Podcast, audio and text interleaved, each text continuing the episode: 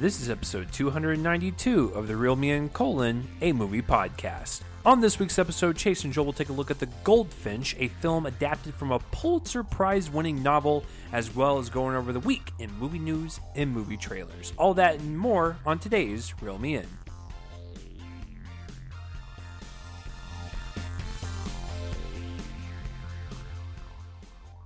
What is up, everybody, and welcome to the newest episode of Real Me and Colon, a movie podcast. I am one of your co-hosts, Chase Lee, and uh, this is a podcast where we love to just talk about movies. So if you are a new listener or someone that took a chance on us, welcome. Hopefully you stick along uh, on this journey with us uh, and just hear us uh, analyze as well as we can of the movies that pour out of Hollywood. Um, but thank you for joining us. If you are a returning listener, welcome back. Uh, this is episode 292. We will be going over Warner Brothers' attempt to start off Oscar season with The Goldfinch. What did we think about it? Is it as bad as people from TIFF made it out to be? You will sit there and find out because that is just what you will do. Um, but it will be uh, quite a discussion regardless of what we think. Uh, and then, of course, all the movie news and trailers that drop throughout the week. But uh, before I throw it over to my my cohort over there and ask him how his week was, if you guys could spread this episode around and let people know this is your favorite movie podcast to listen to, we would greatly appreciate it. And so, uh, yeah, it's uh, episode 292. Let's get this going. Joseph, how is it going, sir? How, how are we doing over there? Is the we're almost done with September. You and I were just talking about this today, and it uh, it frightens me to my core because you are a month and a half away from turning 30 and dying. I am a couple months from turning 30 and dying. And so uh, it's, uh, we're going to be like little caterpillars. We're going to go in little shells and we're going to just come out as beautiful butterflies. It's going to be uh, uh, quite magical. So, uh, how, how you doing over there? Beautiful dead butterflies. Um, Perfect. yeah, no, it's it's been a uh, an enjoyable week uh, for sure. I've just been kind of um, catching up on Superstore. I, st- I started watching that show, which is really funny. Somebody who has worked in the retail industry for the past seven or eight years, off and on, mostly on. Um, it is a it is a startlingly startlingly accurate show. Uh, it is, I mean, it's all you know filtered through comedy, but it's it's more accurate than probably most people would like to think. Um, really funny too, great cast: America Ferrera, Ben Feldman, who people might might uh, recognize from Cloverfield, I guess. I, I, think he's been on some other stuff, but he was the new boyfriend in Cloverfield, if you can remember that. Um, and he's on this show, and you have, um, oh goodness, Lauren Ash, Nicole Bloom. Not a lot of big names, but ones that deserve to be big names. And uh, Colton Dunn's really funny. Anyway, really good show. Uh, definitely urge y'all to check that out. It's all on Hulu right now. I'm I'm hooked on shows on Hulu. Other than that, um, let's see. Oh, I've been catching up with just regular like first time viewings of stuff like um, Grand Canyon, the movie from Lawrence Kasdan that has a giant cast: Kevin Kline, Stephen Mar- Steve Martin. I can't remember if I mentioned this last week or not because I can't remember when I watched it, but um, but I but I saw that recently, loved it. Um, oh goodness, what else did I see? Anyway, some some some other stuff. You know, obviously saw the Goldfinch on Monday. Got, saw Ad Astra about an hour and a half ago. I got out of that, so glad to have a week before we talk about that one. Um, saw Downton Abbey yesterday. Of course, I was in posh nerd heaven because it's really good. So, um, huge fan of that show, and it was very satisfying, big screen adaptation. Um, catching up with movies from earlier in the year that might have that might play for my uh, top ten. So watch stuff like The Souvenir, Fast Color. Um, what else? Oh, Transit, Little Woods. Uh, some of those aren't contenders, but those are movies that I that I considered might be Ash Is Purest, White. Um, yeah, really, really solid uh, bevy of, of movies there, and anyway, otherwise, just kind of kind of chilling generally. So that's me. Uh, did you have an eventful week at all? Uh, well, work, work kept me busy, but other than that, right. not really. Um, yeah, there was no screenings this week or anything. Uh, you know, Fantastic Fest is going on in Austin right now, so that's only a few hours away from us. And I went there once. Uh, very, very fun time. I'm hoping uh, I can expose Joel to uh, that goodness because it is absolutely insane. Um, I definitely want to go at some point. Oh, I can't! Sure. I can't wait. You're you're going to be scarred for life. Uh, whatever movies that we see, you're going to be like, "What is this?" Because uh, they're all they're all. Um, it, it's a film festival that focuses on genre pictures, so expect super uh, violent movies. Um, you know, movies that have their premieres there. Uh, I know they're uh, they did Jojo Rabbit there um, yesterday. I know they're doing Knives Out as well. So uh, perfect movies for that uh, festival. Um, yeah, uh, let's see.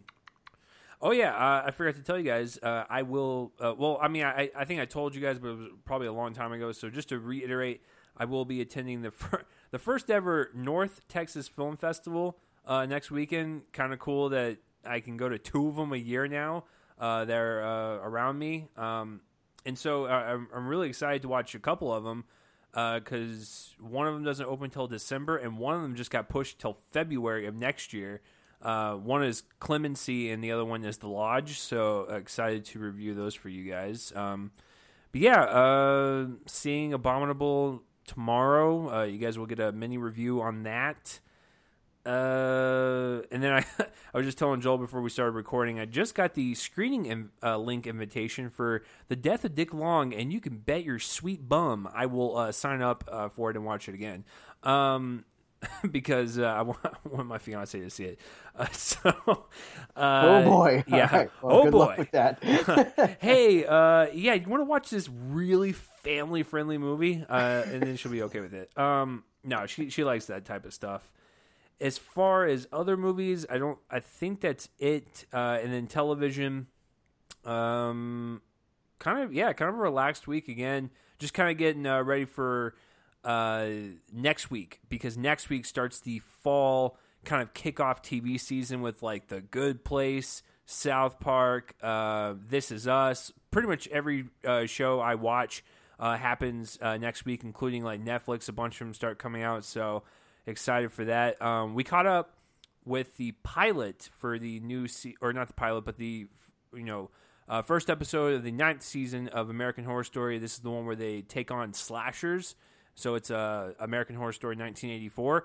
I, I gotta tell you, I was uh, very unimpressed with Apocalypse last season, but um, this one's really cool. It's got the the um, American Horror Story theme uh, reduxed into an 80s synth techno beat that uh, was really cool. I, I, love the the way it looks because um, they really kind of capture that grindhouse attitude of uh, that era and just everything from the costumes and the production, everything. I I gotta hand it to them. Uh, they did a pretty good job with that. But it's like a mixture of Michael Myers and Jason Voorhees, so it's it's pretty cool so far. I will give the first episode credit for that. And then I will keep reiterating this until it uh, is done for the season.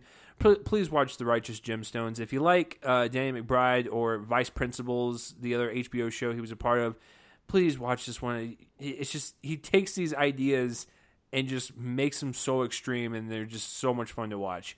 Um, yeah, so I think that is it on my end. Um, oh, uh, I, I know that you guys are getting sick and tired of it. But I got to tell you, after three months of complaining about the heat on this show, we finally had a day of relief, and I think it was uh, it was yesterday and slightly today. It was cloudy. It was so great, and uh, I I almost shed a tear of joy. Uh, it, was, it was a it was a miracle. It I know, like it, it, it was the first time where I stepped out of my car, I looked up into the heavens, and I said, "No back sweat today." Thank you. Uh, I walked into my house and uh, uh, sat in the cold. Um, so yeah, um, that's pretty much it on that front. So some trailers dropped this week, Joel. Uh, not a lot, but there were some. One um, I just talked about. Another one drops uh, next year, and uh, what was the other one? And another one looks like a uh, an Oscar contender, just kind of like sneakily getting in there that we kind of knew about. But the trailer dropped this week and it looks fantastic. I actually like all the trailers this week, but I'm gonna start the one, with the one I just talked about, which is Clemency. This one stars Alfre Woodard and Aldis Hodge. Uh, I guess Aldis uh, Hodge is a uh, film festival darling for me this year because uh, he was in Brian Banks when we w- went to Diff. So now he's in another one that I will be watching next week. But this one um, is about Alfre, Alfre Woodard's character. She is a uh, warden and she takes a part in um, death row executions. So after many, many years of doing that, she has decided that she doesn't want to do it anymore. But someone pulls her back in and she uh, gets uh, roped in to do one last uh, job. And this is Aldis Hodge's character. And just all these years of putting these inmates on death row has taken a toll on her. And she starts to actually connect with this young man and really kind of fight for uh, him not to be executed. So it it looks awesome. Um, it, it, kind of looks like uh, the visual aesthetic kind of looks like Mindhunter uh, a little bit. And I I know it's kind of a weird comparison, but I just got done watching the new season, and that's about serial killers, you know, death row prison. So um, it's got these uh, kind of like striking blues and grays throughout the entire time. It just it, so it really kind of adds to the, the drama element a little bit and just kind of amps up this intensity uh, throughout it and reminds me of a David Fincher film, and I'm, I'm totally okay with that. Alfre Woodard looks like she's at the top of her game. I've always liked her, and one of my favorite roles uh, she has done thus far is uh, be the the villain in the um, Luke Cage series. You know, the very short lived Rest in Peace series, but um, she was fantastic on that. And then Aldis, Aldis Hodge, I said when we saw Brian Banks at the film festival, I said this is this is great work because the only thing I've ever seen him in was that terrible "What Men Want" movie, and um, he stepped his game up, and I really loved him in it. I gotta tell you, this movie looks like his performance in Clemency can slap Brian Banks to the ground and be his best one yet. So that gets me super stoked about it, and I can't wait to see it. I see it next Friday, and you guys will get the full review on that. Um, probably Saturday or Sunday I'll do an extra episode where I review all the. Uh, well, no, it'll be Monday. I'm an idiot because I'm watching movies all three days. But uh, yeah, super excited to see this one next week. Clearly, uh, clearly, what men want was cash grab, and it was an easy hit because it, you know, hit with an audience. But yeah, I mean, he's he's good and he was really good in Brian Banks and looks good in this. And I love Woodard too. Actually, um, uh, she's another of the actresses in Grand Canyon, which I mentioned that I watched. Mm. Um, and she's in that with like Mary McDonnell and anyway, it, yeah, it's yeah, she's a great actress, great great actress. Anyway, yeah, love love seeing her and stuff. Can't wait to see her enter the enter the season with this one. So yeah, it, hey, listen, I uh, I, I've been really impressed with Neon this year because they have this they have Parasite that looks like it's going to be a, a, really strong contender this year, and, uh, and they have Portrait of a Lady on Fire. So they're doing really good work this year. So good on them. Uh, the next film uh, comes out next January, January 31st to be exact, and it's called The Rhythm Section. This one comes from Paramount, and it's about a woman who seeks revenge against those who orchestrated a plane crash that killed her family. And the lady that's seeking revenge is played by ba- uh, Blake Lively, and it also stars Jude Law. This looks great. I- I've always wanted Blake Lively to step up her game and do uh, a revenge film like this and be this kind of like assassin. Uh, it, it looks, it, yeah, it looks great. And um, I was really impressed because I, I, finally caught up with it. I think earlier this year. I, I probably already told you guys, um, and I, I, told Joel, but I was really impressed with her uh, in um, a simple favor, and she kind of had this like seductive, alluring attitude about her, but she could also like kick your butt and kill her, don't mess with her type of attitude. And it was a really kind of commanding performance that she gave. And so I wanted to see her kind of do more stuff like that and take on these um, um, roles that she's really never done before. And this looks like and, it could and, be it. And two words, guys the town. And the town, too, yeah. She's, she's fantastic great. in yeah. that movie, and it's a great movie. So, anyway. Yeah. The, the, she can be she can be really good. I mean, she's been in some crap before, Green Lantern and stuff, but she she is good when she's good, and I, I you know I'm really, looking forward to this one. You know what's really weird, and I don't know if this is the case, but ever since her and Ryan Reynolds got together, and this is on Ryan's part too, they both have gotten stronger. it's like it's kind of incredible how both of them have kind of helped each other out um, to get better at their craft. So I don't know what they're doing at home, but it's working. Um, so yeah, it looks really great. So I'm hoping the January date isn't uh, a red target on this thing. So Paramount, please give us a good movie. Uh, you can be very more uh, miss than hit. So the last trailer I want to talk about, and this one could sneak in to maybe Joel and I, uh, I's top ten, possibly a serious awards contender. And uh, when you have the director of Carol, it seems like that's a possibility. This one's called Dark Waters, and this one uh, focuses on a corporate defense attorney who takes on an environmental lawsuit against a chemical company that exposes a lengthy history of pollution. The attorney at question is played by Mark Ruffalo, and uh, Anne Hathaway is in this. Uh, one of my favorite people because he's on The Good Place and he was in Midsommar. Uh, William Jackson Harper's in this. I mean, give that guy more roles, please. Bill Pullman, Tim Robbins, Victor Garber. I mean, th- this thing is like it's like '90s. Um, and I saw and I saw this trailer too, by the way.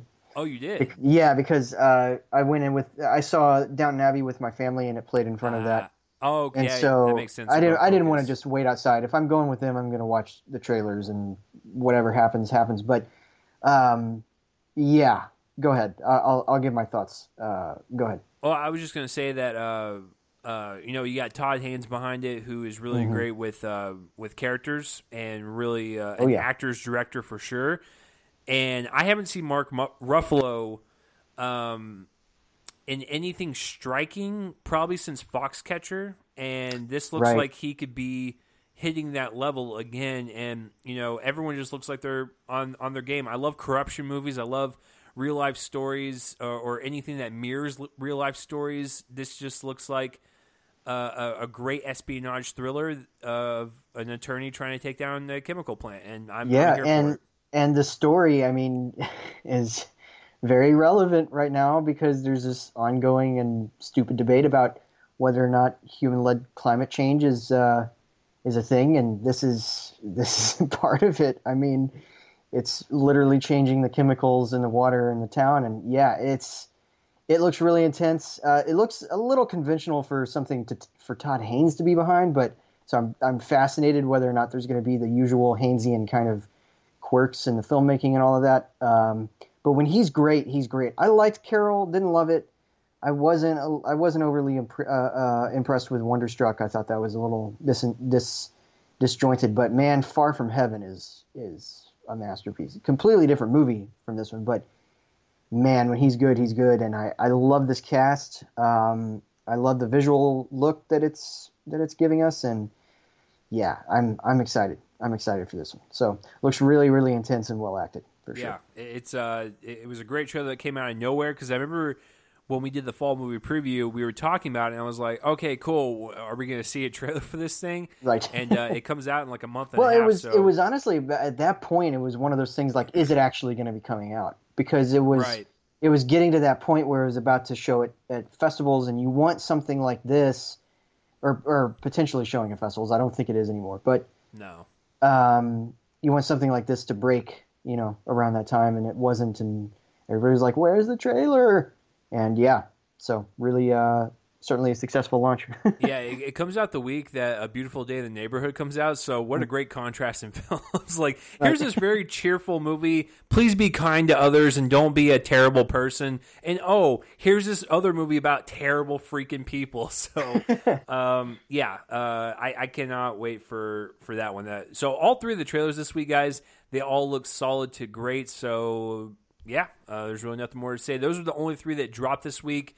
Kind of a light week. Um, I'm expecting. a lot Uh, in front of Joker. yeah, I was going to say there's not going to really be any that drops this next week, but probably in front of Joker, there's going to be. I wouldn't be surprised if. Um, I mean, I don't think I'm will. just saying, I wouldn't be surprised if they break stuff maybe a week or more before before Joker comes out. So I, I think that there could be a few this next week, and then they'll they'll just they'll release them online, keep them for Joker, and then um, and then that'll be when they release in theaters. But I don't know. Yeah, we'll see. Yeah, who knows? But uh, yeah, maybe that- some kid, maybe some kids movies because of Abominable, but uh, but we'll see. Yeah, that's true. Uh, may, maybe uh, oh, maybe Joel, I'll get a a trailer two to Trolls World Tour. I, I'm really Yeah. excited to see it, and uh, I know. uh, please get to the news. Once we once we get to our uh, our top five most anticipated of the year, his number one is Trolls World Tour. Okay, oh, I almost threw up a little bit. That's what I like to do. Uh, I like to, to, to cause mayhem. All right, uh, folks. So it's funny because I sent Chase notes earlier today, and then doing a little bit more research into one of those points, uh, I found that it was, it was wildly overstated. So we're not going to be talking about the apparent remake of The Princess Bride because there isn't one. What what was stated was that Norman Lear was talking about how somebody, and he wouldn't name names, wants to do a remake, um, but nothing about it actually being in development. So I fell for the uh, I fell for the trap. I usually try to do better research before talking about it. So this drops down the the amount of time we're going to be talking about notes this week uh, a lot because we were going to be ragging on the terrible idea that that was, and it is a terrible idea. Don't remake The Princess Bride. It's perfect. Um, you don't need to do that. I mean, maybe like a sequel series or something like they're doing with the Dark Crystal. Maybe that, but no see, no remake. We don't need that. Uh, luckily, it doesn't seem to be happening. So I can move past that. Uh, Chase, are you happy that we can move past that as something that's, that's yeah, th- that that pretty much uh, eases my soul. Yeah. all right. So, but there is there are some uh, some things in development though, and it all kind of broke this week. Um, the first is interesting. So we have a Barbie movie coming out uh, that stars Margot Robbie. It's uh, supposedly going to be directed by uh, Greta Gerwig. I think that she signed on to that. And we actually have another movie surrounding Barbie that is going to be coming out. It's called Dream Doll, and it is a biopic about Ruth Handler, who was the founder of Mattel and the creator the creator of the doll. Um, so basically, it's just going to cover the the high points of her life, including founding the company in 1945. Uh, she invented the doll, and it was named after her daughter in 1959. Um, and then it, be, it went on to become a Fortune 500 company. She was she's one of the few women to run one of those, and uh, or at least at the time. Um, I think for a while after that, and uh, it's going to be going deep into the experiences of just her personal struggles of building the company. So I think that this actually has a real chance at working. It's going to be produced by Rita Wilson, who is uh, uh, just so people know Tom Hanks' wife, and um, uh, yeah, it just seems like a really good, really good project for her and uh, Studios. I think is um, taking this on. Braun Studios and Rarebird Films. I'm not familiar, super familiar with them, but I'm excited to see the story. It's it's uh, it's always very interesting to see this um, this kind of thing. You know, we just had a I thought we just had a really interesting one with uh, the creator of the Miracle Mop with Joy a couple week, couple years ago, which I liked a lot. I know that a lot of people didn't, but it takes an unlikely you know story. Um, you wouldn't you wouldn't think from afar that it would be interesting, but makes it or, or illuminates something interesting about it. So I think that if if they can bring some kind of energy like joy to this, then uh, both the movie and the the feeling, uh, then this could be really successful. I think that this could be a uh, a real a real big uh, real big success. All right, the next one is very cool. At least I think so. Um, you know, Disney has been hyping up a lot of Disney Plus releases, and so it seems like every once every week or so we hear about a new Disney Plus project, right? But here is a case where Disney is optioning um, a movie for the theaters, so it's not going to be a Disney Plus, although it will obviously origin, uh, uh, uh, I'm sorry, eventually be on there. But it's not going to be Disney Plus um, only for that. It's going to be a theater release, and it's called Knights. That's Knights with a K. Um, I kind of wish they would change this, but it's going to be um, written by Matt Orton, whose only real big claim to fame is writing Operation Finale from last year. Good movie, not probably not a great uh, uh, indication of what the the quality of this will be, but it's going to follow a headstrong young woman who joins a knight in his quest to destroy a world-threatening artifact before it falls in the wrong hands. So it's interesting that uh, we have a story about a knight, but it's going to be following the female character, um, which is really cool. You don't you don't have that a lot. She's usually either the damsel in distress or some sort of sidekick or romantic interest. So maybe there'll still be romantic romantic element to this. I don't know. It's too early to tell. Uh, but this actually joins a couple of other um, projects that are just going to be for, for theaters, including the Sword and the Stone remake that's coming from uh, Juan Carlos Fresnadillo, and uh, the Merlin saga from Rid- Ridley Scott that we I think we actually covered that on here. Um, so yeah, uh, it should be interesting. It sounds like a promising premise, and I like um, I like Disney when they have live live action adventures. Uh, some of their family stuff isn't very good, but it, even if it's family and it's and it's sort of in this vein, I, I think that this should be good and it's original, so that's uh, that's always a plus.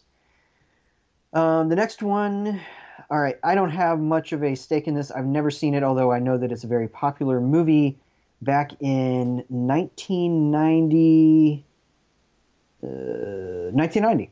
Uh, there was a movie called House Party that was direct, directed by Reginald Hudlin, and or Hudlin, sorry, no D at the end of that. Um, starring Kid and Play, uh, Christopher Reid and Christopher Martin, rap duo from the '80s, did a movie called House Party, and uh, very popular comedy. Um, still really popular at our stores. People always sell it and buy it.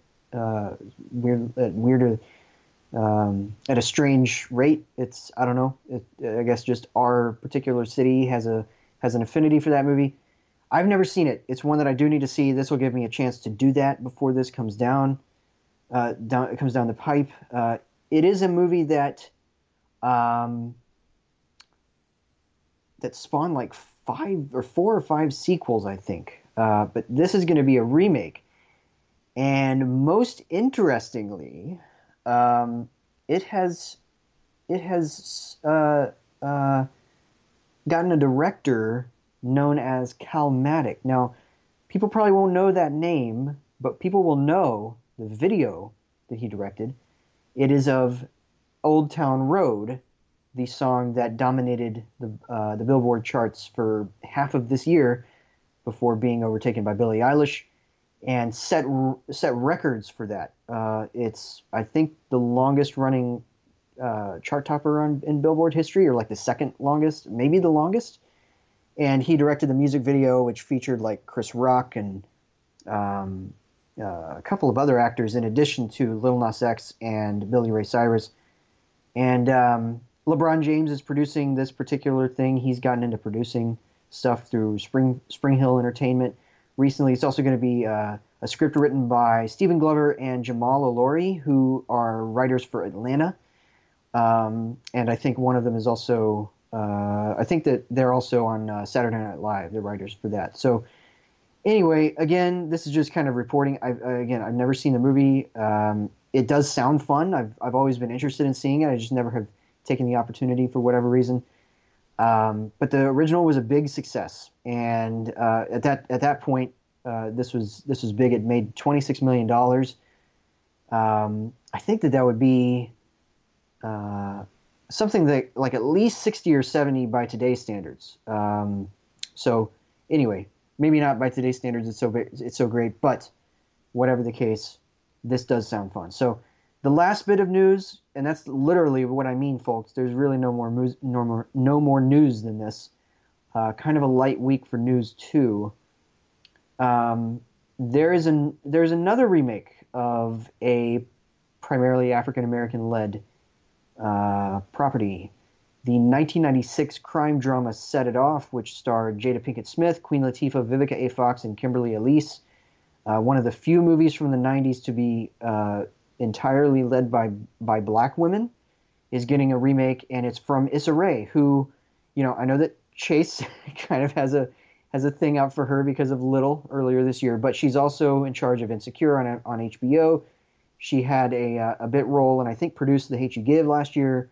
So she's been in charge of you know in in um, uh, she's had her hand in really successful stuff in previous years, and um, and now she's going to be producing, potentially starring in this new version of the uh, of the story, which will be written by uh, Syreeta Singleton, who works on Black Monday, and Nina Glowstar of Star.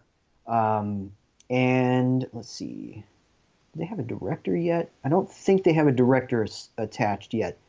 Um, interestingly enough, because he's come up as a big uh, blockbuster director, F. Gary Gray, F. Gary Gray was the director of the original movie. Um, he's come, he's he's gone in some different directions since then, but uh, but yeah. So that is it, guys. There's really no there's really no other news that was really worth talking about, except of course for the possibility of that Princess Bride remake. That would have that would have really padded out this section. So we have another short episode for you this week. But in any case, um, Chase, what do you make of all of these points of news? Uh, let's start from the bottom and go our way to the top here. Uh, you know, with Issa Rae, yeah, Little was really bad, but I um. I, I, I talked with the lady, and we we are definitely going to watch Insecure at some point because we were like trying to watch all these shows and uh, what we're gonna watch in order and everything. And you know, I was telling her that, hey, listen, I got access to HBO. Let's you know make the make the most of it. And Insecure is definitely on our list. So I, I want to see like what she can do and what kind of put her on the map. Uh, so to speak, and, and, you know, with like the hate you give, like you said, that was a fantastic film. So, um, I, I will, I will give her chances for sure. Uh, but Little is definitely a movie I don't remember past this year. So there you go. House Party. I got no skin in that game. I don't think I've seen any of those movies. So cool. Um, the uh, Disney um, developing that uh, type of uh, content is really cool. Uh, medieval times, Middle Ages, knights in armor. I, I love that type of stuff. So sure, uh, I am down for that. And then uh, with the Dream Doll thing, this is what fascinates me. Not an actual Barbie movie, doll movie. What about the creator? What was going through their mind when they created such a thing? You know, were they thinking about the cultural impact? Were they thinking about, you know, just making money? Were they thinking about uh, putting their uh, agenda to make women and girls look like that. Who who know? I want to like I want to know I want to know this person, uh, and so really kind of focusing on the creator of that and seeing where their thought process was is fascinating to me.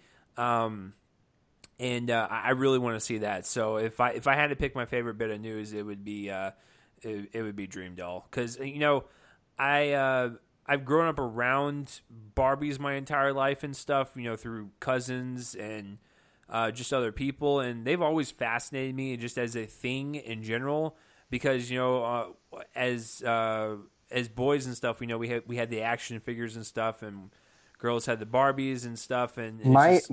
my grandmother um, was, I guess, in her twenties or thirties when they started coming out with them and actually collected them for her for nearly her entire life. Um, she's still alive. This, this is grandmother who's still alive. She recently sold them all um, just because she didn't. She felt like she didn't need them, and she didn't really have. It, it, they're not. They're not so much like such a cultural icon anymore, just because other things have come out since then. So she felt like she didn't really have anybody to safely pass them on to. Um, and so she sold them all, and she got a lot of money because they were all you know original models. So yeah, I mean, I, I feel like she would probably be pretty fascinated by this, um, and may have remembered some of that story just because she was around when they came out. But yeah, I, well, I, I can imagine that that's that's sort of the people who grew up with these, playing with them or displaying them or whatever they did.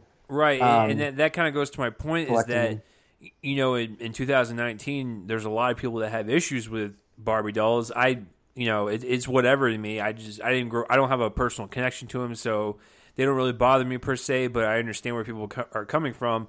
But you know, the person that created this it was a, a long, long time ago. So we're dealing with like a different era, a different decade of, uh, mindset going on versus now. So you know, getting inside of that kind of brain like that, that's you know, uh, in the past is is really really cool. So, um, yeah, did, uh, was there is there like any release date or any director attached to that, or was it just kind of like announced?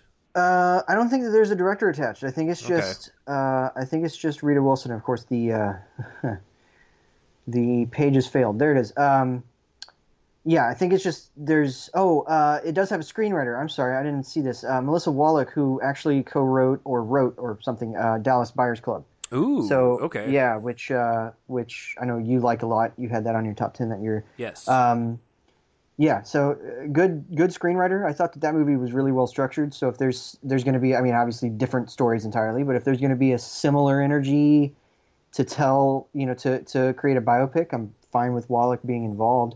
I did not notice that. I only noticed that they didn't put that in the article for some reason. They put they included Rita Wilson's tweet about it, but uh, anyway, they didn't include the information about Wallack in the um, in the article. But yeah, that's the they don't have a director yet, but Wallack is is attached as uh, as screenwriter. So that's uh that's pretty good. Yeah, I, I would actually have to agree with you. That's my favorite bit of news. I just I don't have any like you. I don't have any skin in the game with House Party or or Set It Off. I've never seen either of those, uh, so I don't really have an opinion on that. And then the Knights thing is is exciting. It's just I need to know more about that. I- Joel, I does, need, it, I, I, does this make me a bad person when there were actual rental stores and uh, you could walk in, you could see stuff?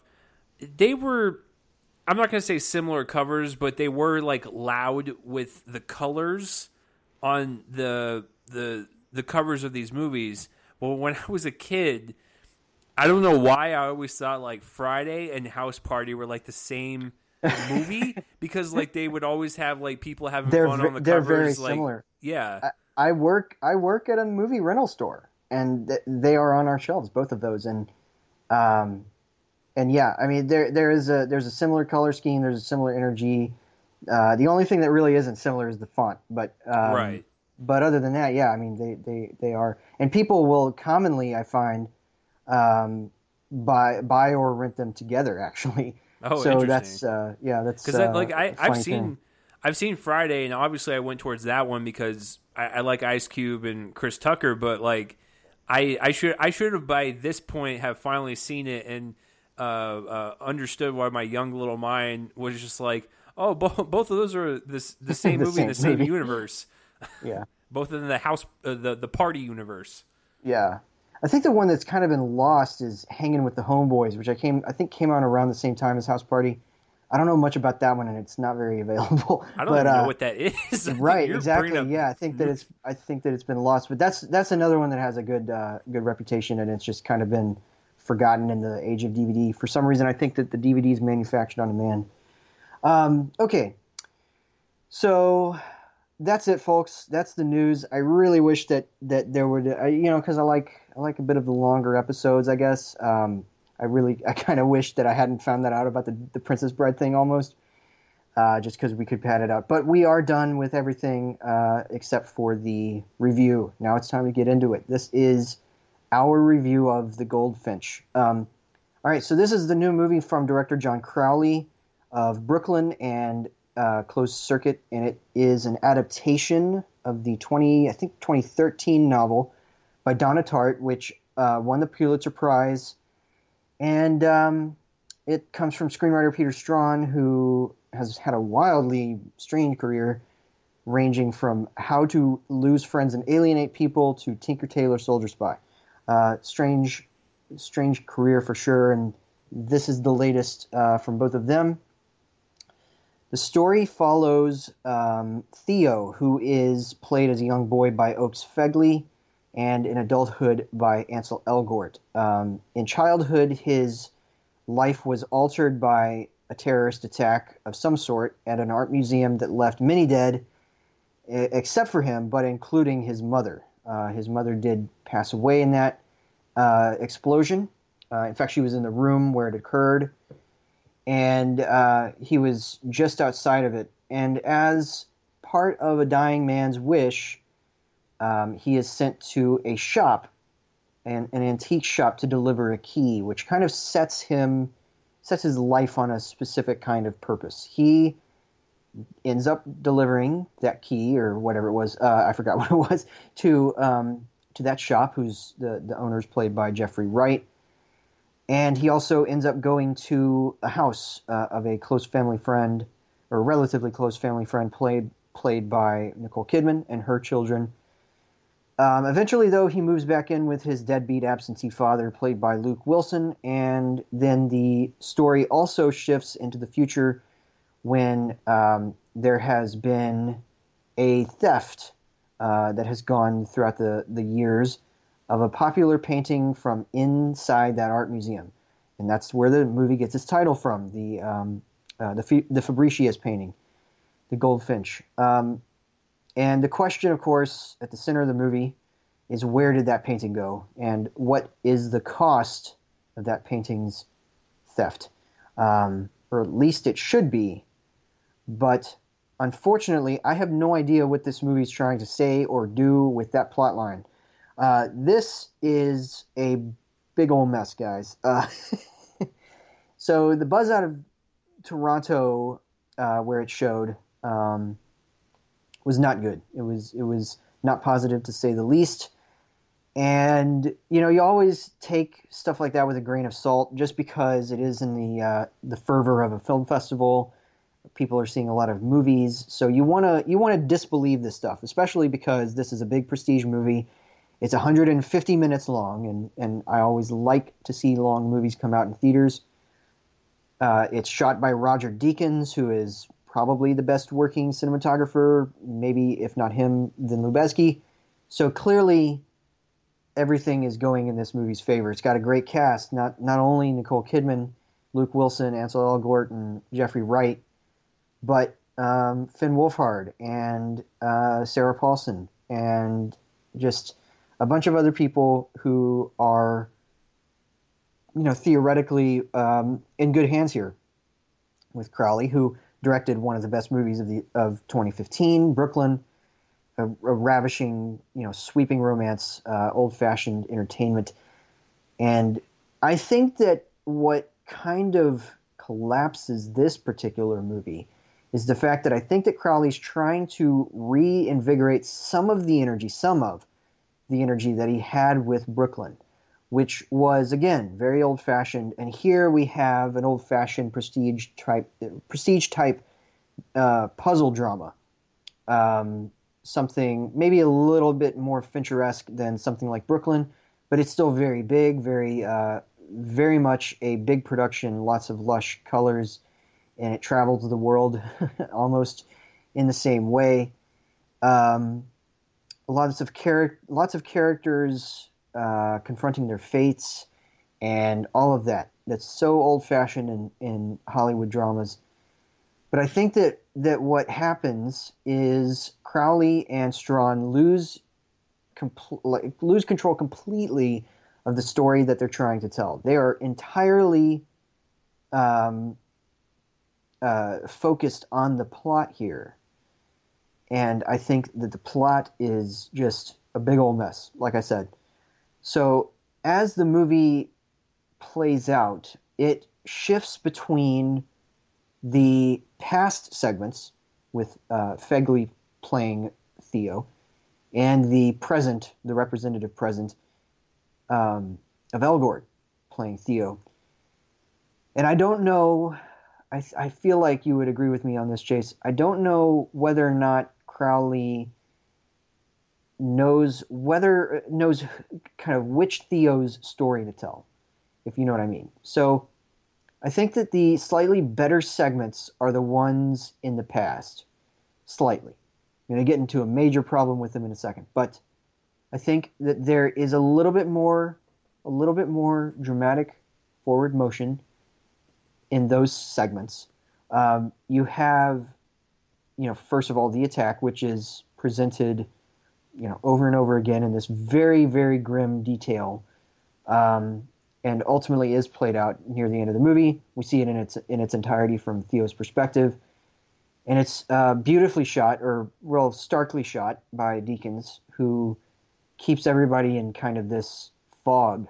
Um, of the the dust from the attack, you know, on the inside of the building, and um, and so you have that. You have him trying to make sense of this tragedy while also making sense of the various places where he finds that he doesn't belong in this new life without a mom. Um, you know, for him, it was the wrong parent who died almost, kind of a situation like that, because he's not close to his father, and he was very close to his mother. They were they were very close, and now he's kind of being thrust into this new existence. And I think that, at least in a little bit of a way, um, probably through Fegley's performance, which is uh, really the only one here that has any sort of um, power, uh, you get a sense of the sadness of this whole situation. Um, unfortunately, I feel like th- there's also a case of basically Crowley and Straughan just kind of, and maybe Tartt as well, the author, kind of just piling a lot of suffering on this kid because he, uh, or they basically just build him to be this very unsympathetic protagonist. Um, he starts, you know, acting out in a very rebellious way that takes up that takes up most of his screen time. He starts uh, smoking as, re- uh, as, and doing drugs as a re- as a result of his uh, friendship with Boris, who is played by Finn Wolfhard as a kid, and Aneurin Barnard uh, later on as an adult. Um, and you know, he just kind of keeps stringing along this girl who also sur- who also survived the attack um, without really doing anything about it. She she ends up being something of a um, of a passive presence until the end of the movie, and then you have this relationship with his father, which just kind of causes him to internalize everything, which means that he just becomes a passive protagonist who is just reacting to everything around him. Um, that's a major problem because Fegley's performance, like I said, is good enough that it deserves a better character. But the major problem with this movie is the future segments or the present segments, starring Elgort, who is at a complete loss for this role. He does not fit this role at all. He doesn't.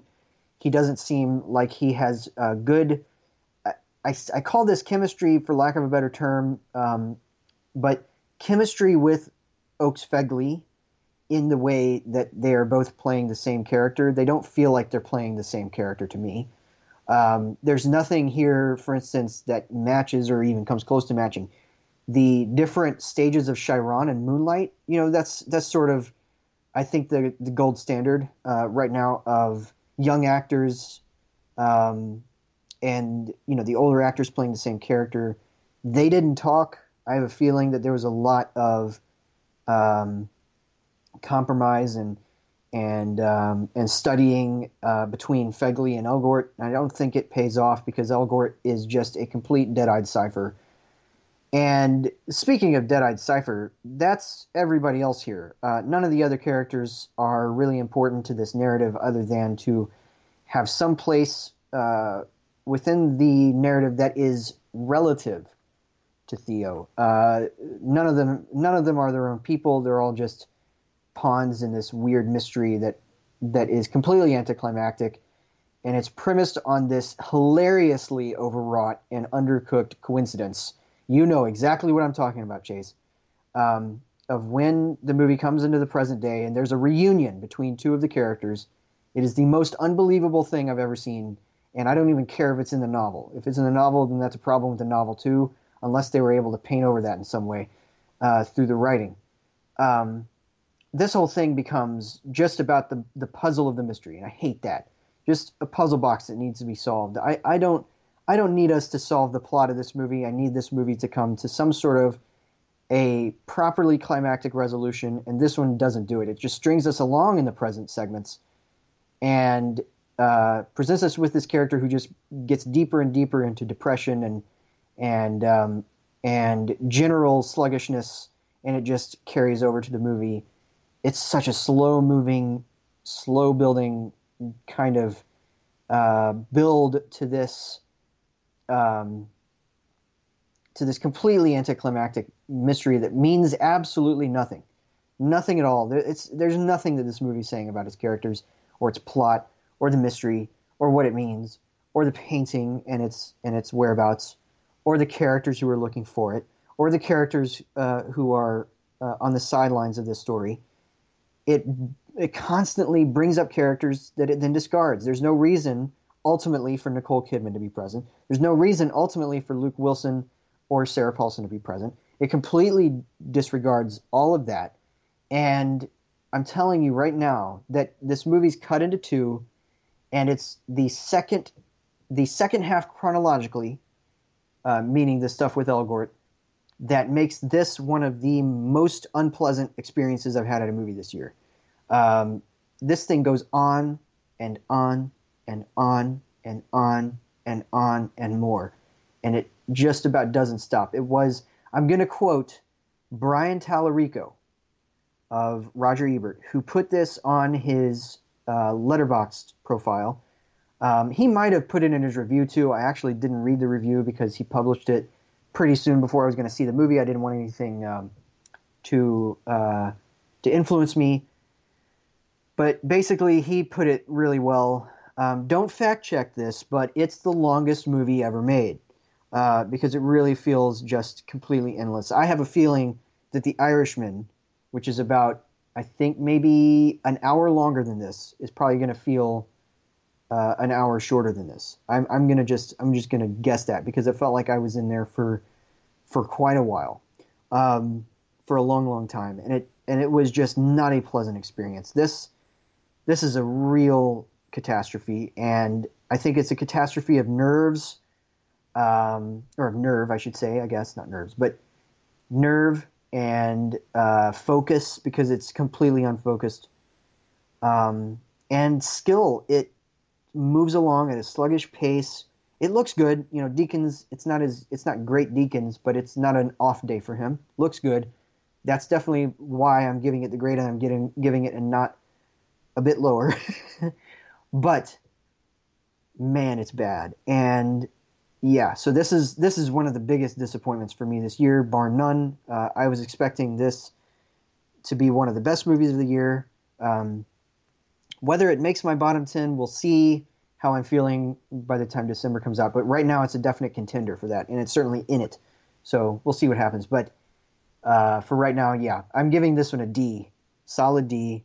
Um, it is not, not, not, not a good movie, and uh, and I'm, I'm just I'm I'm kind of you know even though I just talked for 15 minutes straight I'm I'm I'm kind of at a loss for words almost because this thing just steps so wrong in so many in so many different ways um, structurally conceptually thematically particularly thematically because there's nothing underneath the surface of this movie so Chase take it away did you feel the same way as me I I feel offended that you said all those terrible things about this movie because I feel the exact same way. I was just joking. Um, so with this movie, you know, I wasn't really expecting much, but when you go into a movie seeing the absolute slaughter that this movie went through with TIFF, I got a little worried a little bit. I was like, it can't be that bad, right? It's pretty bad. So I um I wouldn't go as far as to say like what David Ehrlich is screaming out into the void with, which is disaster. Is a disaster to me is it, it just fails on every single front, and that I'm I'm talking like full on F movie. This is not the case. I will find good in even the worst things unless it just tries really hard to just be bad at everything. Um, but this movie is not a total disaster. It's a very bad movie, but not a total disaster. Um, I would actually say that the writer's previous movie, um, which was uh, Joel and I's favorite movie of 2017, The Snowman, was worse than this movie. Um, so uh, it's not worse than The Snowman. no, no, no. The Snowman's worse than The Goldfinch. Oh, I see. I see. Yeah, yeah, yeah. yeah. Yeah, that's yeah. that's what I'm saying. Like that, I would consider that a total disaster. Right, right, right, right. Yeah. So no, this is this is this is closer than I would want, but it's it's yeah. it's not as bad. No, that's what no. I'm saying. So you know, uh, uh, maybe maybe Peter, uh, what's his name, Strawman? Straughan, uh, S, yeah, Straughan. Just so Straughan. Uh, Peter Straughan, go on vacation. Um, that's all I gotta say. I'm sorry. Uh, that was mean. Um, so let me start with the positives first and let me get that out of the way and then we'll dive into the deeper problems with this movie. Yes, Roger Deakins' cinematography is warm. It's crisp. It's inviting. There's even a couple shots that even scream out, I am Roger Deakins. I am one of the best in the business. Uh, and even playing with um, sunset uh, silhouettes that he's really good at doing. Uh, just watch Sicario; you'll know what I'm talking about. He's really great at utilizing daylight, um, uh, warm lamplight, fluorescent lighting. He is a man that sets the mood in anything that he shoots. He frames really well. He is an expert at his craft. There's a reason why. Well, he should have won it a long time ago, but a reason why he has an Oscar now. And I agree with Joel. It's him and Lubezki. Uh, they're they're the best in the business uh, for sure. Especially Lubezki, the guy won three in a row. Uh, you can't touch him. Uh, so Deakins is not an issue with this movie. Even as Joel said, it's not an off day for him. Um, he still manages manages to make this movie look interesting and find interesting ways to light and frame the scene. The production design and the costuming are they're they're fine uh, for what it is. You know, it's very uh, a very lavish, rich setting that uh, Theo is in for the majority of his life, and you know it it's dressed well. Uh, I, I, will say, but um, that's as far as the positives go. So let's let's dive into this thing. So I think the biggest issue is probably Crowley and Straughan. So I've I've never read the book. Um, you know, I kind of want to read it now as to know why it won the Pulitzer Prize and why it was adapted into this version. Uh, but I just felt like there was confusion from many different angles. So I guess to, to start with uh, with Straughan is that there's a lot going on in this script. There's a lot that this book and I'm assuming the book uh, tackles. And so when you are adapting this and you're trying to tackle all these things uh, thematically, emotionally, and trying to draw out some type of story, it can be overwhelming. And I felt like Straughan was just overwhelmed throughout the entire um, script in this thing. Like it, when the movie starts, you're like, okay, it sounds promising, I guess. And as it, as it just keeps going, it, it's almost this aloof type of story structure that never finds like its point or like what it's trying to make as its point. It's just going with the flow, showing random scenes in random order for no reason, by the way. They should have just played this chronologically. It, I don't know if it would have made a difference, but who knows. Um, if you just would have played it in chronological order and, uh, you know, fi- found some type of point and cut off that whole mystery at the end, you might have had something. Um, but it, it, just it never finds its voice. It's just just kind of there, and that's like one of the worst things you can ever say about a movie is uh, saying that you wasted two and a half hours on just a movie just aloof in front of you. Um, and I got to address the uh, the the mystery at the end that's solved. It feels like a, di- a completely different movie. And Joel is completely right. Like when he meets this certain character, you're like I do not believe this for a second. This almost feels like a dream sequence. There's no way this is real. Uh, and just how the movie kind of carries out and um, feels like it has like 20 different endings. You're like, what does this have to do with the rest of the movie? It just feels so random. And so, once again, confusion, not knowing what you want. That is a huge issue for this film. Um, and I'm going to say this is a more 50 50 split on Straughan and Crowley's part, uh, and then uh, after I make this point, I'll I'll dive into Crowley. When any movie depicts drug addiction, it's a pretty serious thing, and you know it's very hard to watch. And if it makes sense for the character, show it, do what you got to do, and uh, um, if it makes your story better, I, I understand. Put that in there. It's a, it's effective stuff that really shows the levels that a character will go, and it's it, it's very devastating to watch, right? So in this movie, Theo has a supposed drug addiction um, from snorting uh, Vicodin. The problem with that is it doesn't seem like it was necessary, and every time when it was shown, uh, it it felt really awkward and really off to see. Like you're trying to make this like addiction this really big deal, right? But it just comes out of nowhere and it's it's it's shot, it's directed as this like intense thing, right?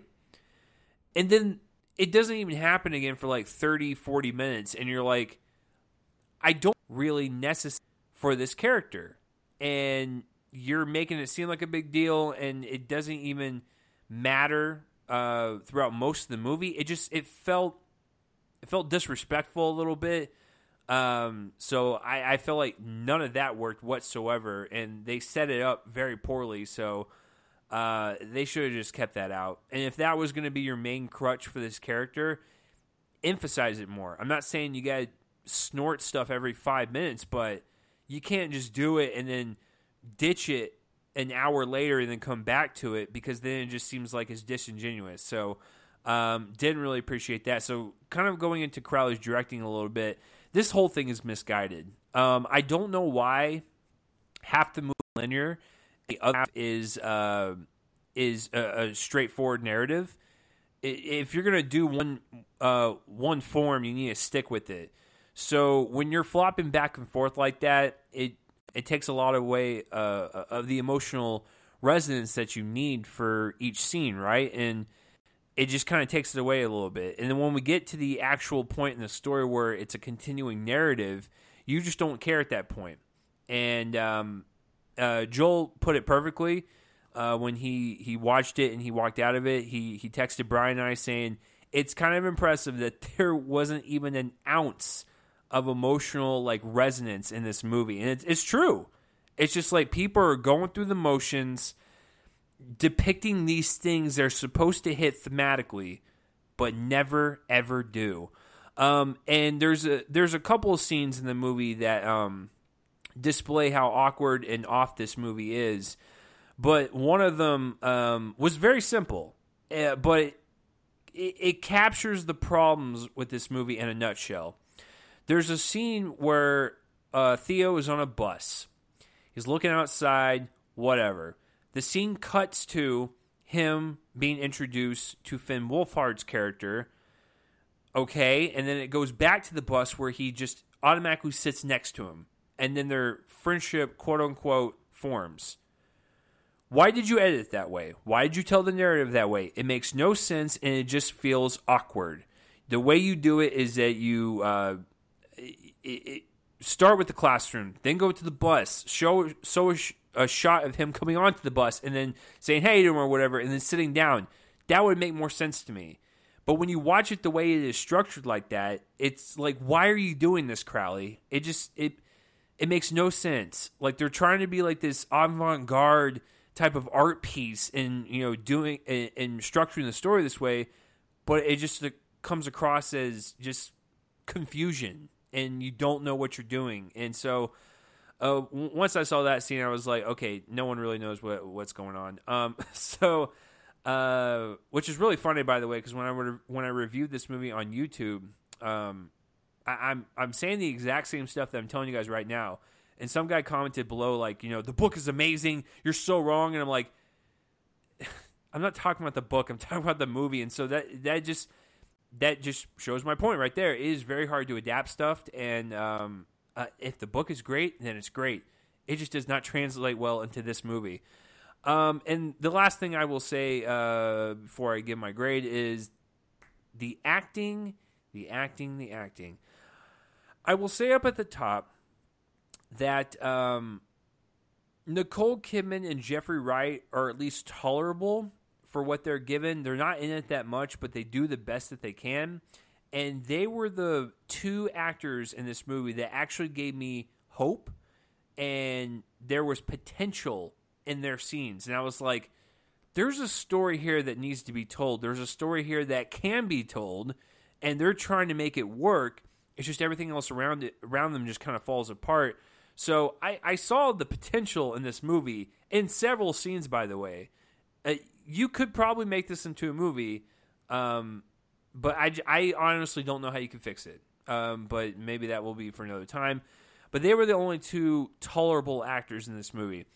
Ansel Elgort uh, looks like he's uh, lost on set. Like he doesn't even look like he belongs there, and he's just kind of looking around, just saying his lines. And I agree with Joel; like he does not fit his younger counterpart, even with like the character they developed with him. Um, it just it, it made no sense uh, for for that transition in actors. Um, everyone else is kind of what well, every other adult's kind of like whatever. I think Luke Wilson and Sarah Paulson are completely miscast. They do not fit the roles they're, whatsoever. They're both they're both kind of atrocious. They they are I very thought. bad. Like I think totally are, overplaying every single yeah, line of dialogue. every single Yeah. line. They're just they're really milking it, and it's almost like Crowley's like, "Listen, this is a really important scene. that You are uh, abusive parents. Like you need to you need to hammer that in." It's like, no, there's probably easier Yeah, ways to do that. It's it's almost as if he was giving like very vague instructions to them as a director. He was just saying, you know, okay, amplify that. You know, bring it up more, more, more. You know, more intense or whatever, like George Lucas would do with his uh, Star Wars movies. You know, faster and more intense. But they look as actors lost as to why they're playing the scenes that way. And so, like, there's this one thing where he and he looks completely out of character doing this because you don't expect Luke Wilson to do this. He grabs a wall and yells. Uh, It's just before it's just before um, Theo runs out of the house. Remember? And yeah, yeah, it was um, it was weird. Was yeah, it like, was why really- did you direct him to do that? Right, exactly. And he looks completely lost because he's he's Owen Wilson. You know, he's he's this actor who tr- who primarily does quiet, more introspective roles. He's a lot he's a lot less gregarious than his brother. And I think that uh, that here it's literally there's there's even a moment where you kind of see Luke Wilson, not not the character where you see Luke Wilson prepping himself to yell almost. There's this look on his face right before he does it where he's like, okay, now I got to just really yell really loudly. and he doesn't look at all comfortable doing that. And so, yeah, it's they're completely misdirected, completely misguided performances. Uh, I would I would honestly put Luke Wilson's performance among the, the worst or the least effective of the year. Maybe not the worst. Um, he's he's still at least a professional actor, but um, yeah, it's just it's going back to to Crowley's the main problem of this. I think I think it's a little bit more uh, more than 50-50 in, in terms of the the weight being placed on Crowley, but um, but yeah, he's completely misdirecting his actors, uh, most of them at least, and I think that Nicole Kidman really only survives Because she's Nicole Kidman. because Like, she's Nicole Kidman, exactly, and she doesn't have much to do she really doesn't. yeah, I mean, she's got to look pensive a lot, and um, and I think that there is uh, the reunion between them, those two characters. I think I think is probably one of the better scenes because of how she reacts to it, and I think that it was an unexpected kind of reaction, almost, and I think that Kidman makes it work. And I guess you're right about uh, you're right about right. um, you know, he's he was trying but yeah, I just think that Crowley was at a loss, was trying so hard to try to figure out how to make the story work that he forgot about his actors. And I think that a lot of them just kind of walked through this material. Like it was kind of it was embarrassing to see Sarah Paulson this way because like Yeah. she is she's listen when Luke Wilson is in the right role he works but let's let's face the facts she is a hundred times better than him and she and Crowley managed to direct her on the same level as Luke Wilson's performance and I was shocked I was like why like you could at least make her good like it just so they were Yeah, they were completely miscast. And here is the the um, nail in the coffin. All the kids in this movie are god awful. Now, I, I will I will say that when it is done correctly, kid actors can be some of the most amazing talents on screen. But for the most part, they are always handled uh, in the most awkward fashion. So Oakes Fegley is awful in this movie, and he is the main character. I I don't care what movies he did before this, but his line delivery in this was stilted. The the the the brother that he had, the one that they awkwardly had f bombs with, weird.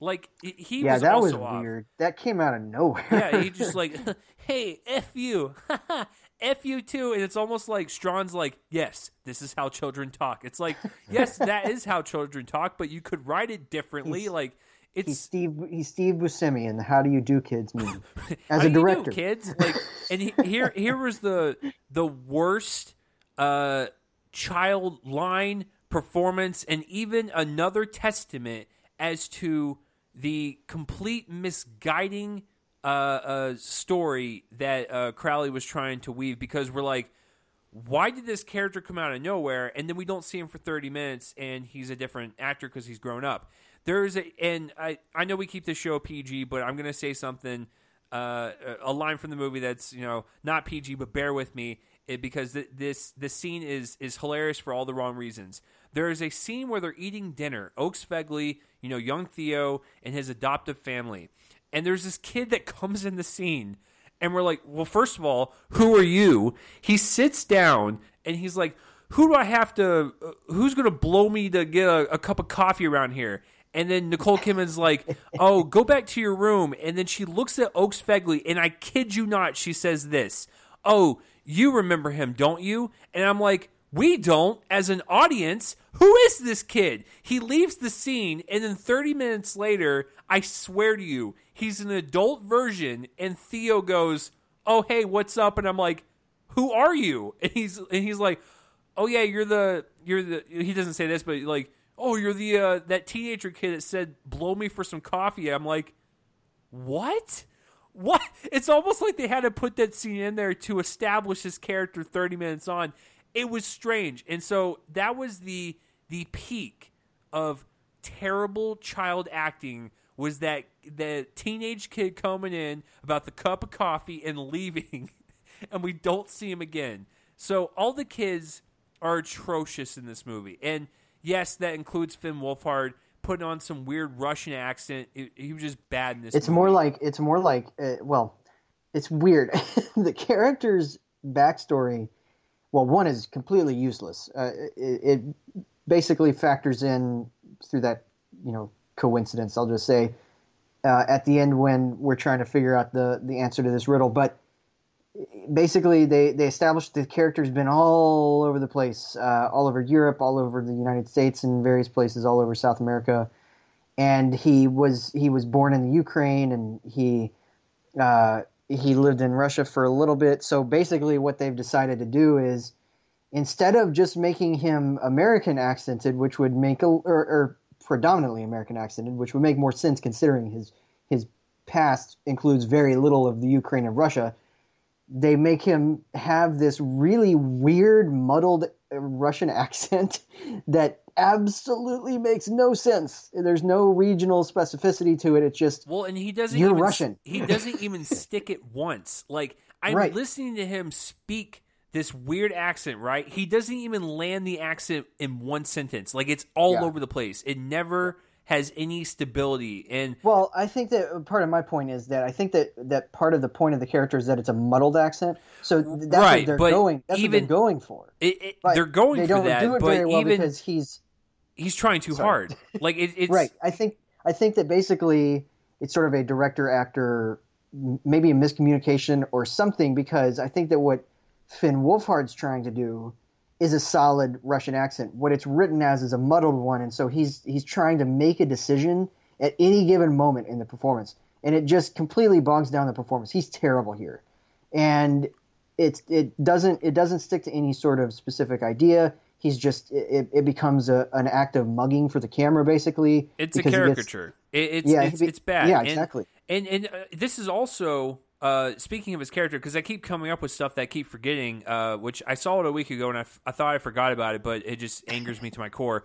Um, as as John Crowley, you know, uh, uh, kind of comes in and goes out with the whole like drug addiction thing. What happened? Uh, I'm gonna go ahead and just say it uh, for you guys. So if, if you care to watch it, then uh, just, skip it. Um, so there's a so obviously like uh, Theo and uh, Finn Wolfhard's character, like they they're friends, right? Like they look like they have a good friendship. They kiss in the movie, and they just he runs away, and when he comes back and they're all adults now, they never bring it up. And I'm like, why? Why introduce it- It goes back to the whole drug addiction thing. Why introduce it if you're just to bring it up and then forget about it for an hour? It makes it. Confusion, confusion, Joel. I am confused about reviewing this movie because they're confused about making it. I just I don't even know what life is anymore. Uh, don't Yeah. see this movie. Please skip it. D plus. Uh, and I'm only giving the plus swing because uh, Deakins was trying and uh, um, production costume is fine with me. So uh, it, uh, skip everything else. But if you want to watch a very long-winded, um, uh, unfunny uh, movie that tries to be serious, then go ahead and put yourself through that torture. I recommend it. Uh, and yes, uh, I agree with Joel and Brian Tallarico. It is uh, one of the longest movies ever made. Do not fact check on that. Uh, oh, It may it may be listed as 150 minutes, I, I, but it's I more even, like I even 780 minutes. I, I made this uh, observation when I walked out of the theater, and I stand by this, and you guys can uh, call me out. I don't even care. This movie felt longer than It Chapter Two, and It Chapter Two was longer. Like I, I, I, I walked out of that movie going, okay, It Chapter Two, I can feel the length, but it didn't really bother me. This movie was shorter, and it felt like five years. So Yeah. take that for what you will. Yeah, it's bad, and it felt uh, infinitely longer than Avengers Endgame, which is a lot longer than than it Chapter Two. so yeah, it really just moves very slowly, very uh, uh, very monotonously uh, down this uninteresting path. So definitely one of the one of our least favorite experiences of the year. Um, we'll find out, you know, later on whether or not it actually makes a top ten list of the worst, but it's certainly a contender right now for both of us, I would say. All right, uh, so that's it, folks. That's our review of the Goldfinch. Uh, definitely do not see this movie; it's really bad. And that is it for the show um, for now. So um, next week we are finally talking about Ad Astra. I saw it today. Uh, Chase saw it like a month ago or something. Uh, I'm just kidding, about a week ago. um, and I'm excited to talk about it. Let's just say that I'm really excited to talk about this one. So it, there's a lot there's a lot to discuss. It's, it's going to be whatever whatever the length of our like news and trailers section. It's going to be a long review because we got a lot to to break down, a lot more than we had with this or with Hustlers even. And um, uh, yeah, can't wait. So that's going to be next episode 293. Um, Chase, do we want to do we want to tell people now what o- what October looks like? Yeah, we, we might as well. Um, Yeah, we so, might as well. Joel, go ahead and introduce October slate. Yeah. Okay. So um, we've we've mostly figured it out. Obviously, all of this is subject to change, just because you know release dates move around as we've as we've noticed. Um, so it may be that a couple of things here are different, but we'll be keeping an eye on it, and uh, we'll obviously just you know um, let y'all know about any changes as they come up. But for now, here's what it looks like. So the first weekend of the month is the fourth, and of course, this is a big week because it's Joker, um, and we're going to be talking about that. So obviously, it's going to be um, one of the least controversial episodes of the show. Um, wouldn't you say that, Chase? Wouldn't you say that that's a possibility? Oh yeah, it's gonna be very tame. right. Yeah. Um, totally. Totally. Just a, a movie right down everybody's uh, alley. Okay. The second week, I'm going to be gone. Um, so because I'm going on vacation to uh, Williamsburg, Virginia, and uh, for a week, so we'll be we'll be vacationing there. So Chase will be alone, and uh, I guess Chase, you want to tell people what you're covering? Yes, so I will be covering Gemini Man, which is ironic because you know we do a podcast with two people. Will Smith is two people, and I'm doing it by myself.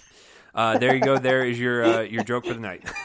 wow, you made that up on the spot, didn't you? yes, I, I, Um, I really stretched for that one, so thank you. that would that was actually that was actually pretty good for for an on the spot joke. Um, okay, but the following week I will be back, uh, and here's the thing. So the kind of the last two weeks of October and the first two weeks of November. We'll get to November later, but the last two weeks of October is kind of weird. So so here's what we have now, and then I'll probably and I'll tell you what we might do if it comes to this. So what we have now is on the third weekend of October, which is the 18th, we do have Jojo Rabbit scheduled. Uh, that's when it's supposed to come out, but I don't know. I don't quite know if that's actually a wide release on the 18th or if it's a limited release with a wider rollout on the 25th. So for now, we've got it on the 18th. If not, then we're going to be reviewing uh, Zombieland Double Tap. That would make more sense, I guess, as as the you know the big we, the big release of the weekend. But I wanted us to pivot toward uh, Oscar contenders if we if we could, and of course this week uh, it won uh, earlier this week. Uh, Jojo Rabbit won the audience award at TIFF uh, out of nowhere. I did not expect that to happen. So clearly, big uh, contender. I definitely want to talk about it. So we will definitely be talking about it anyway, and we will be talking about it on the last weekend of October if that happens. But if it doesn't happen and we do talk about Jojo Rabbit on the 18th, the last weekend will be when we review The Lighthouse, the new Robert Eggers movie with Willem Dafoe and Robert Pattinson. So, um, but we will then move that backward to the first weekend of November if, in fact, Jojo Rabbit is a uh, a wider release on October 25th. So, kind of a bit a bit of a confusing thing right now. But to recap, basically, Joker on the fourth, Gemini Man from Only Chase on the uh, 11th, um, potentially Jojo Rabbit on the 18th, and potentially The Lighthouse on the 25th. So, again, it could it could all change just because of this weird nebulous period of time from the 18th of October through the like the 8th of November, where a bunch of stuff might open at different dates than than I anticipated. Uh, but whatever it is, it's all very exciting. Um, because even if we don't get to review um, like Terminator or something in in November, we're still reviewing a lot of really good movies. So uh, that's the plan right now, and I'm really excited for it. Uh, I'm really excited for this whole Oscar season. It's going to be crazy. It's going to be unreal, and uh, lots of great lots of great movies to talk about. So that is the plan right now. Um, as for me, you can find my writing at joelonfilm.com. I took a break last weekend from reviews, just kind of filled my head too much. But this week I do have reviews coming. I'll be writing a review tomorrow morning of Ad Astra, so you'll see that one uh, before our show next week. I also have reviews of The Goldfinch uh, coming and Downton Abbey. Uh, Downton Abbey uh, was a long review that I didn't anticipate. It's nearly a thousand words, but it was worth it really good movie, and uh, you'll be able to see that. So that's my writing this week, um, and I should be having some stuff come soon to DallasMovieScreenings.com, which is where, uh, which kind of the where the official podcast of that website, and then. Um, uh, you can follow my ramblings on Twitter at Reel Joel Copling, R E E L J O E L C O P L I N G. That's where you can find that. You can also search my name on Letterboxd uh, to follow my daily progress of watching movies. Um, I will say, just I guess a quick thing. Next week is kind of weird for my website. I'm not reviewing anything theatrically. In fact, I'm not going to the movie from now until um, the following Monday. Uh, I'm taking a break from theatrical releases because I'm not super interested in Abominable, and there's really nothing else coming out. So, um, and you've already I'm, seen the death of Dick Long. I've already seen the death of Dick Long. I'm moving uh, Judy, which comes out next Friday, to the following week. So, anyway, um, but I will be reviewing movies. And I've been catching up with movies that were like really, really well regarded earlier in the year that for whatever reason weren't immediately available to me.